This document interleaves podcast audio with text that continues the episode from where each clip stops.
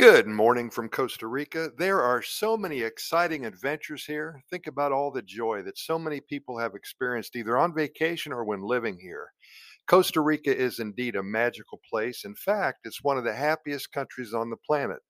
And our job here at Costa Rica Pura Vida Lifestyle podcast series, well, it's a very important one. We need to share with you the hundreds, perhaps thousands of stories that we gather from friends neighbors, family members, clients, and even strangers. These stories never, ever run out. And that's the great thing. Love knows no boundaries on Valentine's Day. The laws of attraction are strict and strong. And today, St. Valentine's Day, if you break the law, you're going to the doghouse. Chocolates and flowers and a heartfelt I love you is important every day of the year. If you can't handle it that often, then work your magic today, and your actions will bless you many times over throughout the coming year. There are many stories about how this special day came about. Here's one version Valentine was a priest who served during the third century in Rome.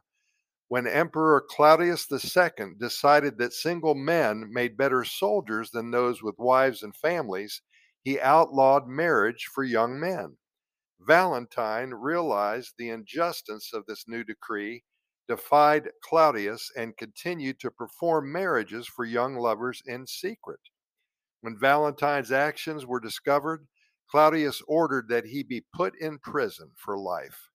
Still others insist that it was Saint Valentine's of Terni, a bishop who was the true namesake of the holiday, he was beheaded by Claudius II outside Rome for promoting the showing of love and affection. Another version is that in prison, Valentine actually sent the first Valentine greeting himself after he fell in love with a young girl, possibly his jailer's daughter, who visited him during his confinement. Before his death, it is alleged that he wrote her a letter signed from your Valentine, an expression that is still used today. Although the truth behind the Valentine legends is murky, the stories all emphasize his appeal as a th- sympathetic, excuse me, heroic, and most importantly, romantic figure. By the Middle Ages, perhaps thanks to this reputation, Valentine would become one of the most popular saints in England and in France.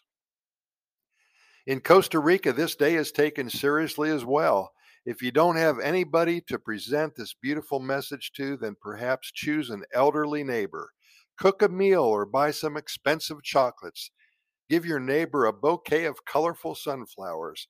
Make her day and light up her life. That's what this day is all about making somebody smile, whoever it is. This should be the goal of all of us here in paradise. Hey, Pura Vida, thanks so much for listening. We're going to see you tomorrow, same time.